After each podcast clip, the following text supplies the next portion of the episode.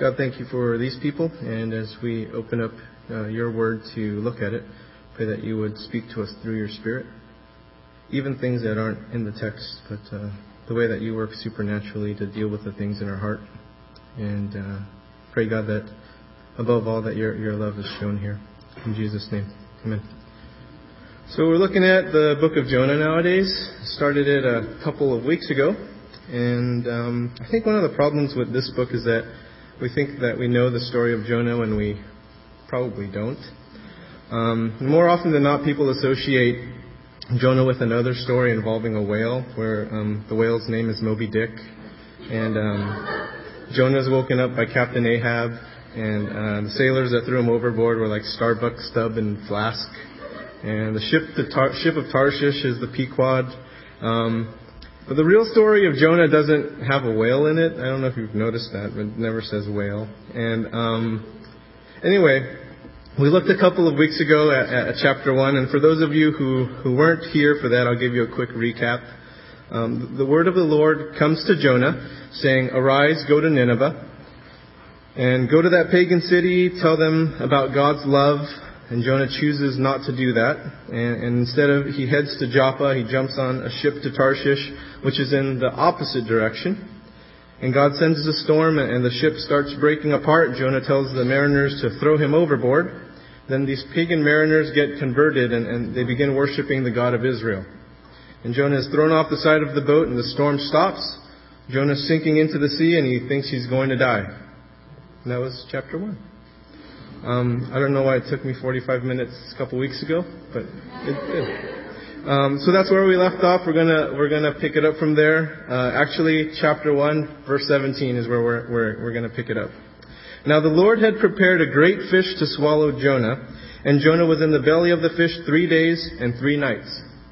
Now, act like you've never heard this story before, and picture what it's like to hear this story for the very first time. Here we have Jonah plunging into the sea, but the Lord prepared a great fish to swallow Noah. Or Noah, Jonah. Not Noah. That would be awesome. That was the real ark. It was not a no. Okay. And we're also told that Jonah was was inside the fish for three days and three nights. Um, do any of you find that humorous at all? Don't, don't you just find that, or, or, do you just find that kind of like strange or unexpected? Um, it, its intent is, is to be kind of funny, to be kind of strange, unexpected, and we'll get into that in a little bit. And, and this is a, a brilliantly written story, by the way, and we'll soon see that as well. But take your mind back to this word prepared. And the word prepared could be translated appointed or assigned or commissioned, and it's, it's a governing type of a word. And it's what, what kings would do when appointing a, a diplomat or an ambassador or a messenger. It's something that's done to people, but here it's done to a fish. And I have a question for you guys. Who is your favorite superhero? Batman. Batman.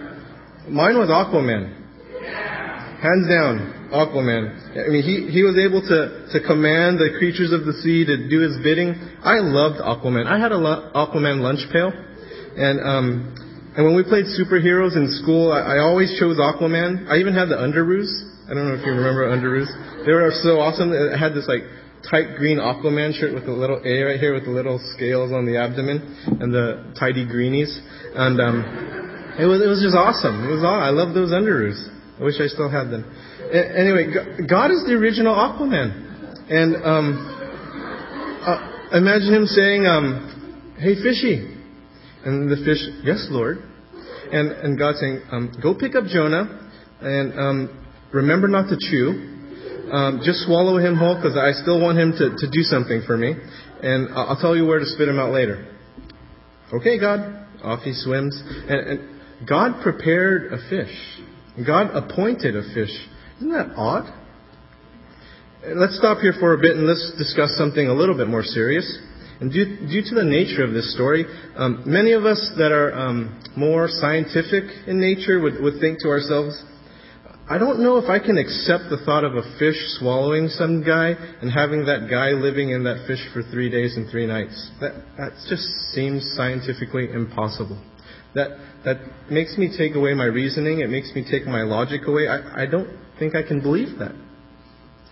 So let's address this doubt if it exists for you. And, and let me start by saying to you skeptics, thank you.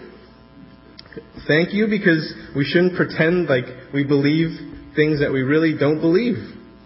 We should approach our, our doubts in a, in a, thoughtful way, in a prayerful way, and, and seek those answers. And look for answers in seeking the truth in matters that don't make sense to us. And I remember hearing stories in, in sermons about living things and human beings found in bellies of whales. And, and there, are, there are there was a story in the late 1800s about uh, a whaler named James Bartley, and he fell into the sea, and supposedly he was found alive in, in the whale's stomach, even though the widow of the ship's captain denied that it ever happened. But anyway, I, I have a biology background, and, and I have I had Christian professors, and, and in my various biology classes, this actually was an argument. Some believing that it was possible, others believing that it's not, and you know, how can we as people of science and logic and reasoning believe in such a thing? But, but the point of Jonah is not a fish anyway. It's, so, you know, so what's the point? I, I think the point is that it would, it would take a miracle for that to happen to Jonah. The, the real question is, are, are miracles possible and, and whether we believe in miracles? And you can also argue about, you know, genre or whether this is narrative and it didn't happen. That's fine and all. But at the core of our faith is this claim. The claim that there is a God and He's all powerful and He raised Jesus from the dead. And it happened in history and God has re- revealed Himself uniquely in the Bible and, and to God nothing is impossible. So God rose Jesus from the dead, so I don't think it's all that hard for God to keep a guy in a fish for a couple days. Um, and what I want to say is this. Don't get hung up over things like what genre this story is or what kind of fish can possibly keep uh, you know, a person in their stomach for three days or whether such a thing can happen or not or any of those types of details because if you do, you're going to miss the purpose the author had for this book. And the purpose of the message is a spiritual message. And, and that message is that God is up to something really great. You know, a couple of weeks ago, I asked you guys to keep this word great in mind as we go through this study. And the reason is that this word great is the primary word associated with God in this story. So let's take a look back in chapter 1 again and see where great comes up. And the first one starts in verse 2, and God saying to Jonah, Arise, go to Nineveh, that great city. And, and we find that God has a great heart because it turns out that God has a heart for this great city. And then we go to verse 4. After Jonah runs the opposite way, the Bible says, But the Lord sent out a great wind on the sea. And there was a mighty, which in Hebrew is the same word for great, storm. And then we go to verse 10, where the pagan mariners are converted through a great fear. And the men were exceedingly, it's the same word for greatly in Hebrew, afraid. And then we go to verse 17. Now the Lord had prepared a great fish. See, God is doing something great in this story. And while God is doing something great, Jonah is doing everything he can to mess up everything he touches. And in the book of Jonah, we find that the main word for God is, is great, while we find the main word for Jonah is down. Let's look at that. Starting in verse 3 of chapter 1, let's see where Jonah goes down. Jonah arose to flee to Tarshish from the presence of the Lord. He went down to Joppa and found a ship going to Tarshish, so he paid the fare and went down into it. Then verse 5, Jonah had gone down into the lowest parts of the ship. Verse 15, Jonah is thrown into the sea and he goes down into the water. Verse 17, he goes down into the fish. And I know he does, it, the Bible doesn't say down on those things, but it's the picture of it happening. Down into the sea, down into the fish. And for an Israelite, you can't get any lower than this. Right? As you hear this story, as you hear this story of Jonah, the sea was the lowest you can go. There was no lower. Right? And it was a great place of, of fear, of great horror, of, of great terror. It was a place of death for them. And can you guess what Jonah does while he's in the fish? He prays.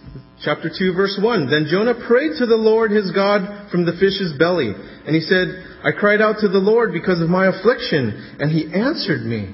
Out of my belly of Sheol I cried, and, and you heard my voice. For you cast me into the deep, into the heart of the seas, and the floods surrounded me. All your billows and your waves passed over me. And you notice that Jonah has hit bottom physically, emotionally, spiritually, and you also notice that he has gone a long time without honestly praying to God. You know, he received instructions to go to Nineveh, but he goes down to Joppa instead. But he doesn't pray about going to Joppa, does he? He then gets on a ship to Tarshish, but he doesn't pray about getting on that ship to Tarshish, does he? And he's not talking to God anymore. Right? He, he's, he's in a rebellion, he's running, he isn't honestly seeking what God wants from him anymore, and that's until he ends up in a fish. Why do you think Jonah started praying in a fish? He had nothing better to do. Right? What would you do if you were stuck in a fish? There's nowhere to go, which brings me up to my next question. Why do you think we have such a hard time praying sometimes? I think it's because we have so many other things to do. That we have so many distractions in our life, so many things to look at, so many noises that we can produce, so many screens that we can turn on, so many things that allow us to avoid having to face what's really going on in our heart, what's really going on in our minds. There are simply just too many things that we allow into our lives that easily sidetrack us or, or distract us. And God brings Jonah down, way down, down to a place of desperation thanks to a fish. And Jonah turns to God because there's nowhere else to turn to. Right? The whole first chapter of Jonah is, is human action. If you look at Jonah as a whole, you know, Jonah's making his own plans. Jonah has his own resources, right? He has mobility. He has money to pay fare for, for a boat ride. Um, Jonah chooses to go places independent of God. And then how does it turn out? How does all that turn out? Pretty disastrous, right? And, and the great storm strikes, and Jonah's story just comes to a screeching halt. And, and in the second chapter of Jonah, there, there's, there's no human action except for prayer. And from praying, the good, the good stuff starts to happen for Jonah. And Jonah goes as low as he can go. And, and at that point of the story to the Israelites, um, that's as low as you can go, right? So here's a man in the belly of a fish in the bottom of the sea. And, and guess what Jonah discovers? God's even there. Psalm chapter 139 verse 8, the psalmist writes, If I make my bed in hell, behold, you're there. And the psalm is true. God is there in the hells of our lives. God is there. This story is all about hitting bottom because that is what the sea was to an Israelite. Verse 4. Then I said, I have been cast out of your sight, yet I will look again toward your holy temple. The waters surrounded me even to my soul. The deep closed around me. Weeds were wrapped around my head. I went down to the moorings of the mountains. The earth with its bars closed behind me forever. Yet you have brought up my life from the pit, O Lord, my God. When my soul fainted within me, I remembered the Lord, and my prayer went up to you into your holy temple. Those who regard worthless idols forsake their own mercy, but I will sacrifice to you with the voice of thanksgiving. I will pay what I have vowed. Salvation is of the Lord. And Jonah came to realize that what looked so bad, you know, the storm, getting thrown overboard, sinking into the sea, being swallowed by a fish, was actually the best thing that ever happened to him. Because it brought him back to God that God was doing great things and wanted Jonah to participate in his greatness. And has that, has anyone here ever been like way in something way over your head? Like you're like, what happened? Like, what am I doing here? You know the best thing you can do in situations like that is, is to pray. That's the best thing you can do. Whether you're responsible for what happened or you're not, pray. You pray no matter what the circumstances are, even if you feel like you've been living a way that you shouldn't have been living. Or, or even if you question your motives or, or your heart behind why you pray things. Just pray. You know, God, God's going to help you sort things out within yourself, and you just need to pray. God is only a prayer away. And he's a God full of grace. He, he's an understanding God. And, and he knows that when you're at the rock bottom and have nowhere else to go, that you can still go to him. He wants you to. He's inviting you to go to him. And Jonah prays to God and God hears him. Jonah's delivered.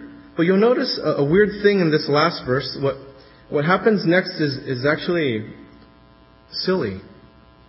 Right? It, it's, it's funny. But before we get to that last verse, um, Let's talk about Jonah getting delivered on the third day because the third day is a, a big day in Bible stories. When God came to rescue in the Old Testament, it would often come on the third day in, in like a dramatic fa- fashion. So the audience would expect, as they're listening to this story, that Jonah is going to get rescued in some dramatic fashion.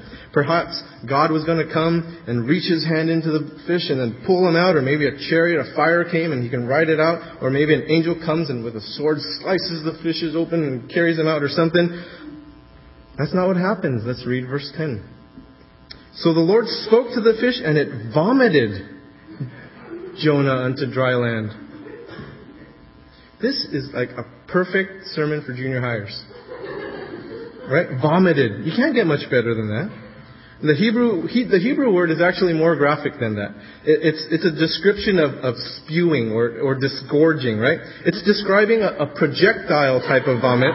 Because, because as you read, you know, a fish is in water, right? He's ejected, vomited to dry land. So that's awesome. Right? If junior hires immature guys, I'm, I'm there with you. I, I think it's great. And um, so Jonah ends up on dry land, and, he, and he's not a hero, he's not a martyr, he's just some funky smelling dude that was just ejected out of a fish with the rest of its throw up. You know, what a dignified, noble entrance, huh? Or what a dignified, noble entrance, eh? That was for you Canadians. And so there's a, there's a, there's a really important reason the writer of, of Jonah is putting the story this way. And when writing a story, um, there are categories, right? So, so you can write fantasies, horror, sci-fi, mystery, thrillers, biographical, historical, inspirational. There, there's so many ways to write a story. I think this one falls under comedy.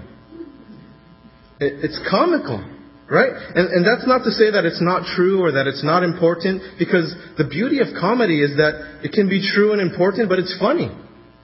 And, and so let's briefly um, review chapter one's funny events. And while, while you would think that Jonah, the man of God, a prophet of God, he'd be the hero, right? He'd be the hero of the story. We don't find him to be at all. God tells him to go to, go to Nineveh. He goes the opposite way. I just imagine like this Charlie Chaplin type guy in a black and white video, God telling him he's just doing the opposite things. Jonah, Jonah, the prophet, the man of God, is sleeping in the middle of a, of a, of a storm while the ship is tearing apart, and a pagan a Gentile captain comes and pleads with him to pray. Jonah, the man of God, the prophet of God, isn't compassionate towards the Ninevites, while a crew of pagan Gentile sailors, who probably have sailor mouths, show compassion towards him. And then they get converted and believe in the God of Israel. You know, Jonah is thrown into the sea. He's, he's, he's going to die of drowning. And, and God appoints a fish to rescue him. Not, not an angel or, or some spiritual type of event, but a fish. Right? Nemo to the rescue. Right? And, and, and to top it off, Nemo heaves Jonah to dry land with a projectile vomit. It's funny. So Jonah thought he was as good as dead and to an Israelite. This is a pretty low point in one's life. You know, there aren't many stories to illustrate getting any lower than this to an Israelite. You're in the middle of the ocean. You're running away from God. A pagan Gentile captain comes to you and challenges you to pray. And you're thrown over, overboard by a crew of pagan Gentile sailors. And there you are sinking to the bottom of the sea. Then the story takes a turn. We find that, that the people heading downward, we find that God is great. That God is up to great things and that the things we see as serious or, or grave in our life, the things where we see that there's no hope or an imminent death, they aren't that serious or grave to God. And we find that even God, people of God who are, who are stubborn and rebellious, what, what the Bible calls stiff-necked people, they aren't that difficult for God to deal with. And you see, God laughs at it. He laughs at death. And what, he, what seems to be the end of the world in our lives, he, he laughs at it. And, and through all that stuff that Jonah goes through, a fish vomits him to dry land. He laughs at it all. The things we see as so grave, as so serious in our life that we think are, are beyond God, they really aren't. And there will come a day when, when we'll truly understand that, that joy wins, right? At, at, some point in our lives, whether it's it's death or something tragic going on. And last week, um, Tim Forney taught about the joy of the Lord.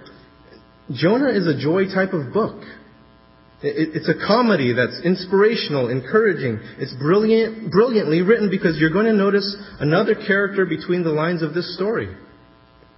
Do you guys know where Jonah is from? 2 Kings chapter 14, 25. That's, that's where it tells you where Jonah is from.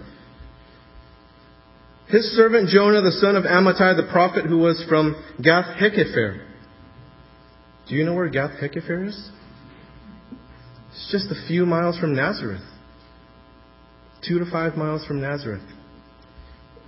Isn't there a prophet who came from Nazareth that you and I are familiar with? In the book of Jonah, we find him asleep on a boat in a tempestuous storm while everyone else on the boat is panicking and he's woken up, and by Jonah's actions, the storm is calmed. Sound familiar to you about anyone in the Bible that we might know about in a storm? Calms the storm down by his actions? Do you know what Jonah's name means? It means dove. Does it remind you of anyone who, who went down into the water, came out of the water, and then the Spirit descended upon him like a dove?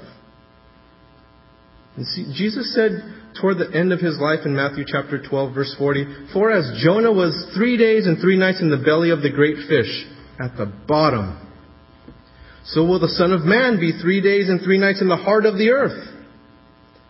This is the sign of Jonah. A sign Jesus gave this fallen world, right? Where, where he promised that there was going to be a glorious third day. The only sign Jesus gave was the sign of Jonah, the sign of his resurrection. And the message of Jonah is a foretaste of the victory of Jesus who comes to meet us at the lowest places of our lives. And he says, you know what? Death loses. Sadness loses. Sin loses. Sorrow loses. Anything that brings you to the lowest point in your life it loses. And the flip side of that, you know what, guys? Love wins. Joy wins. Life wins. Righteousness wins. Justice wins. Grace wins. Mercy wins. In 1 Corinthians chapter 15 verse 55, Paul writes, O death, where's your sting? O Hades, where's your victory? See, God gets the last laugh. There's no bottom that God can't deliver you from. There's no low that you can't be set free from. This is the story of Jonah. And have any of you heard of the catacombs? I, I paid a visit to the catacombs in Rome about um, eight years ago, and, and they're tombs. They're, they're, it's a place where um, people buried the dead, and I went there with some friends on a, on a Steps of Paul tour that um, was led by a professor named Dr. Chen. And well, well, in many of the places we used local guides as we were touring all these places, and, and if you use a local guide when walking through the Roman catacombs, they're, they're going to tell you that during the, the, the time of, of Christian persecution, that the Christians did not use the catacombs. That's what they'll tell you. And that it's purely a myth and that it's not true. Well, Dr. Chen strongly disagrees with them, and, and it was funny because as the local guides were telling all this stuff in English and everything, Dr. Chen was like looking at her and she's like, started speaking in Chinese and was like re- refuting everything she was saying rebutting and uh, and like people were laughing and she thought she was like really funny or something but it was really we were just laughing with him. And um so it was funny. Anyway um I don't want to debate about whether the catacombs were used by Christians during persecutions. That's a different topic and that's not what we're talking about now. What I want to point out is the art in the catacombs there's art that's carved, that's drawn, that's engraved, that's etched and sketched, not, not etched and sketched, etched and sketched on, on the walls in the catacombs, right? And do you know which Old Testament person is found um, in the catacombs more than anyone else in the Old Testament? It's not Adam, the first man. It's not Moses, the great prophet. It's not Abraham, the father of all people. It's not Noah, the survivor of the great flood. It's not David, the great king. Jonah. Jonah. He's actually the second most depicted person in the catacombs. Do you know who's first? No, not Sunday school answer, Jesus. it's not Jesus, it's not Paul, it's not any of the disciples. Lazarus. Why do you think Lazarus is the most depicted person in the catacombs and then Jonah is the second most depicted person in the catacombs? Early Christians got the joke. There's no death because a deliverer is coming. The resurrection is true. The third day is coming. In a place of death, in a place of burial, those are the people etched in there. Why? Huh, it's just death. Right? Jesus is everywhere in the book of Jonah, and, and this book is like a holy comic book. And a holy comic book where, where death is mocked. It has no sting. A resurrection is coming for, for those of us who have a relationship with Jesus. For those who have suffered from diseases like heart disease or diabetes or Alzheimer's or, or cancers or, or killers like AIDS or malaria, you know, those things have done their worst. And the people suffering from them go all the way down to the grave and they come back on the other side where they see that life is good. No more suffering, no more pain. Healing is complete. Where our redemption is complete. Where we have new bodies in a community of saints who are in fellowship with God for eternity. Where you find, your, where you find yourself asking, that's it? That's what I was afraid of? That isn't something to be afraid of. It's not awful. What a joke that was. Death has no power. It's, it's a door to the rest of my life. That's the book of Jonah. Jonah sinks down. He reaches the bottom. And at the bottom is where Jonah realizes God is great. So now that we realize that, what do we do with that knowledge? What do we do when we hit rock bottom, when we're way in over our heads? Chapter 2 tells us to pray. There's a Jonah I know who, who's a business owner and a friend of mine. He was on a ship of Tarshish with a lot of different women in his life. And he sired children all over the place. And, and he was living a life of crime to continue sailing in, in this sea of speed and the sea of methamphetamines. And he couldn't stay away from this stuff.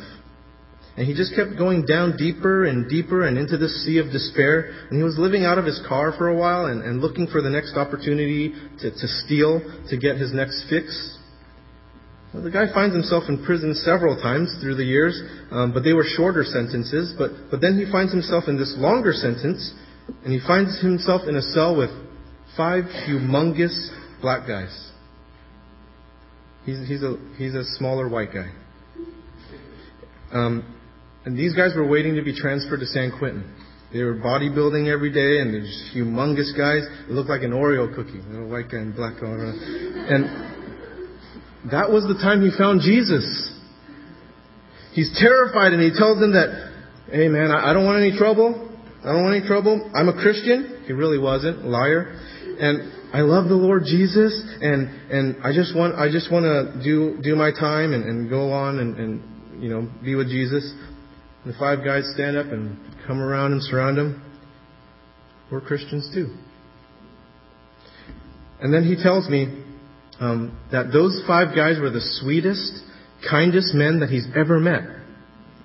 That, that every day, the, the five big black guys and the one much smaller white guy, they, they would pray together. And they would study the Bible together. And they would go to any of the Christian functions that came around the prison. And in that low point is where his life was saved.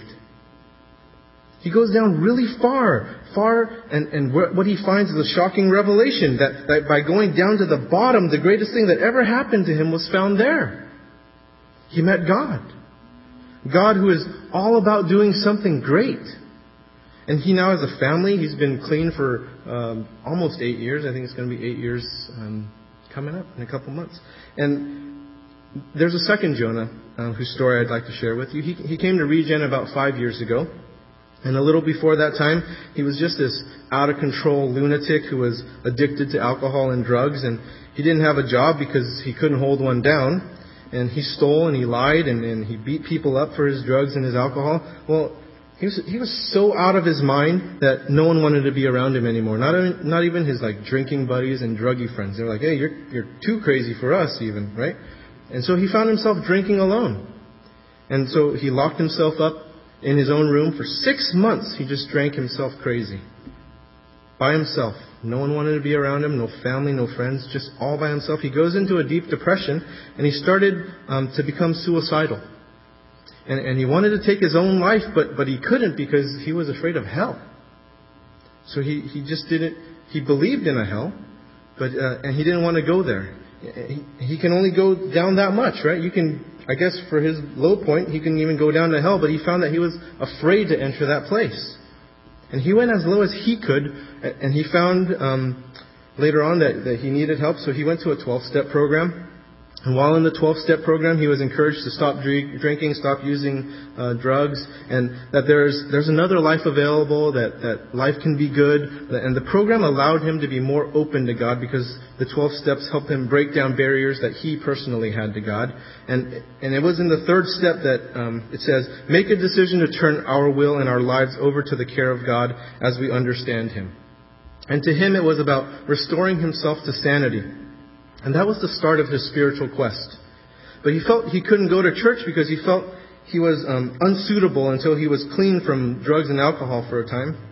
And after the 12 steps, he started exploring all types of religions to find God, but he still found himself miserable. He still found himself empty with no peace and, and feeling similar to when he was locked up in a room all by himself. And he, then he finally decided to check out Jesus. And so Regen was one of those three churches he was checking out. I guess he was maxing out his Jesus absorption or something. And I remember the very seat in the corner he was sitting in. It was back there, not in this church because we weren't there five years ago. It was in a different church, but it was in that corner if I was on the stage. And the Spirit led me straight to him that night. And, and I often pray for God to show me who I get to talk to. And, and I pray that we're, we're, all that way. Like, God, who do, I get, who do I get to talk to? And, and He led me to Him, and we started talking, and I encouraged Him to pray, and, and He didn't really know how to, so we did it together. And He felt something when He prayed to Jesus. And I shared the gospel with Him, and I told Him by, by faith that He will wash us totally clean. But He couldn't believe it. He, he, was, he was riddled with guilt, and, and he felt like he had to do something to earn his salvation. And so we exchanged numbers, and, and he found out that a relationship with me was his lowest low. And in his relationship with me, that God is even there. Um, no, I'm kidding. The point is, is, is God is great even when we're at the lowest point in our life. Right? His ministry is now serving homeless. He's totally flipped around. He's been clean for five years. And he's serving the homeless. And another friend of mine found himself while he was in tears in his old beat up, rusting truck with no wipers or fan in the hot Arizona desert. How did I get here? How did this happen to me? Right? He was newly married, and I know a lot of you newlyweds ask yourself, how did I get here? How did this happen to me? If you're in that boat, please see me after the service. And anyway, he was, he was newly married and, and found that he, he couldn't hold a job down. Right? The only thing he could do was, was work for his father-in-law in another state while his wife kept his current job, her current job. And everyone around him knew something was wrong, but they didn't know what was wrong with him. And he couldn't hold a job, and, and she felt that she was accomplished um, when she would simply fold a sweater at J.C. Penney's. These were totally broken people, no confidence people. They both had college degrees from a really reputable university, and they did really well as students, but they didn't have any confidence afterward. And they couldn't do anything that required them to use any type of mental energy. And they felt like people who had nothing to offer society or community, and they ended up filing up, filing for bankruptcy to lose everything. And while separated, they found out that each other were um, bipolar and that they suffered from manic depression. And they didn't know this about each other, um, for, but for the years that they were dating and the couple of years that they were married. And he grew up in the church, and while while he was driving a shuttle bus, because um, that was one job that he could get, he he turned on a Christian radio station. And, and Charles Stanley was on the radio station, and he asked, "Are you sure of your salvation?" At the lowest point of his life, God, who's great, was right there. And several years ago, um, that was where he was, and he moved from a no confidence shuttle driver to an attorney in San Francisco. Pretty successful one. If you're listening to this tithe, no, I'm kidding. Um, she, she, she moved. She went from feeling accomplished from folding sweaters at J.C. Penney to becoming a vice president for a large investment management firm in in San Francisco. God is great. The last Jonah I want to share with you is the story of my former pastor in Southern California. His name is Raul. And Raul grew up in a home where, where his dad was an alcoholic. And he was, he was physically abused um, by him as a child, and, and he grew up um, extremely calloused. He grew up extremely violent. And in his senior year of high school, he beat a guy up um, so badly, he beat him unconscious. And he was convicted of assault. And so the judge, uh, at, at, his sentencing, he, he gave him two choices. He said, you can go to jail, or you can enlist in the military and off to Vietnam. He chose the Marines. Off to Vietnam he went. And while in Vietnam, he was part of this special forces team with, with a specialization uh, for, of, of uh, bounty hunting. So here, get this guy, and off they went with this team. And, and he found that, um, sadly, he enjoyed killing people. He enjoyed torturing people. And after being wounded from a grenade, the third time he was wounded in combat, he was, he was sent back, right back into the jungle. And, and, and then he turned his anger and his rage towards his superiors. And so he, he threatened to com- kill his commanding officer by pointing his weapon at him. And so he was arrested. And so he was sent to the Naval Hospital Psychiatric Ward, which used to be right here in Oakland.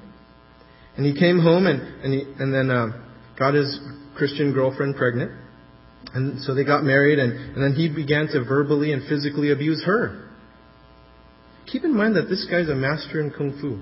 It's not like some Joe that just kind of boxes or something for fun. This guy is like trained to kill. He's trained to torture. He's trained to like hit. And he'd purposely go to bars and he'd find the biggest and the toughest guys he could find to fight with them. He's not that big. He's like five six. His forearms are like that big, but he's not that big. Um, and, he, and then he had another child, and he continued to physically and verbally abuse his wife and his children. His kids are less than six years old. Sharon had enough. She had enough abuse towards her. She, he had, she had enough abuse towards her sons. They were going to leave. So while he was away on a camping trip, Sharon packed up belongings and, and left left uh, the luggage sitting in the living room so that she and the kids could go to the Easter service. And that day, Raul came home earlier than expected. He was infuriated with rage. And, and uh, he saw the luggage there in the living room and, and that they were planning to leave him. He decided that he was going to wait for them to come home and then he was going to kill them. He pulls out his 22 rifle and he told himself that after he killed them, he was either going to kill himself or he was going to take out as many people uh, in a police shootout before he went. And, you know, Raul had a lot of money. He had a lot of fame running a successful kung fu business. He, he had a lot of women while he was cheating on his wife. And he was at the bottom of his life. Well, he turns on the television while waiting for his family to come back to, to meet their deaths. And as he's pacing back and forth like this predatory tiger. In front of the TV, he turns it on and he finds himself watching a Christian program. And the teacher that night shared about God's love. How God is perfect and, and in God's holiness that we can't have a relationship with Him because we're sinners. And he continued to share about God's love and how Jesus bore our sins so, so God could have a relationship with us. That no matter where you're, you are in life, that, that God loves you that God is reaching out to you and that He's inviting you to Him so, so He can show you how much He loves you, even though you're so deep down in your sin, so deep down in your muck, that Jesus gives a gift of forgiveness if we accept it. So Raul puts his rifle down because he really wanted this forgiveness, but he thought that surrender as, as a Marine, as a Special Forces guy, it, it meant defeat. It meant weakness. But he realized in his heart that, you know, this is it. This is my only chance. This was his bottom. So while on his knees, he surrendered his life to Jesus. God is great. And he met Raul down at the bottom. Raul pastors a church in Southern California, and, and the church has produced many pastors, many missionaries all over the world. I'm just one. And he's the one who told me to go to the church's pastoral school. I was training in Kung Fu with him for several years, and in one of the practices, he came up to me and says, You need to go to pastoral school. And so, um, to a man that could kill me in five seconds, I had no choice. I said, Yes. said, okay. Off to pastoral. No problem. And um, you'll find that there are many people with stories like this, even in this church. That if you get to know people here, that how God is so great when they were down low, down deep, and they kept going down, they kept going down, that God was so great and He was there. And Jonah says to God, You cast me into the deep. You cast me. You threw me. All four of those people I mentioned were, were cast into the deep, thrown into the deep, and they found that God was way down there. His peace, His goodness was still available way down there. And that's the story of Jonah. And that's why what looks like a tragedy ends up comedy. And that's our lives if we want it. That's the sign of Jonah. Jesus comes and says, If you allow me into your life, I'll meet you at your lowest point. Anytime. Now, later, I'll meet you there. I'll meet you at the cross. And I promise that there's a third day. I promise. I promise if you let me in your life, there's a third day. Let's pray.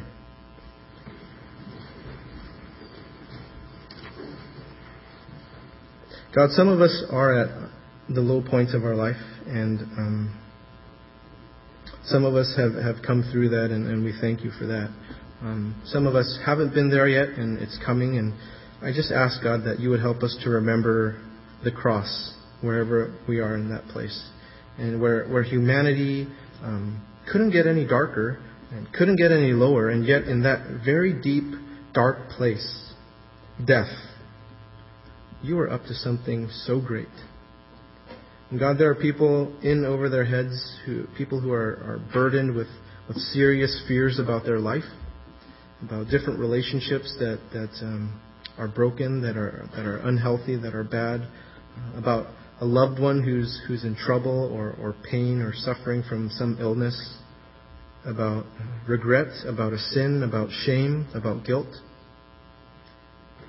Thank you for Jesus, a Savior who, who sacrificed himself for our hope, for our forgiveness. Thank you for making that available to us, that even that lowest point, that all we have to do is cry out to you and you're there. In Jesus' name, amen.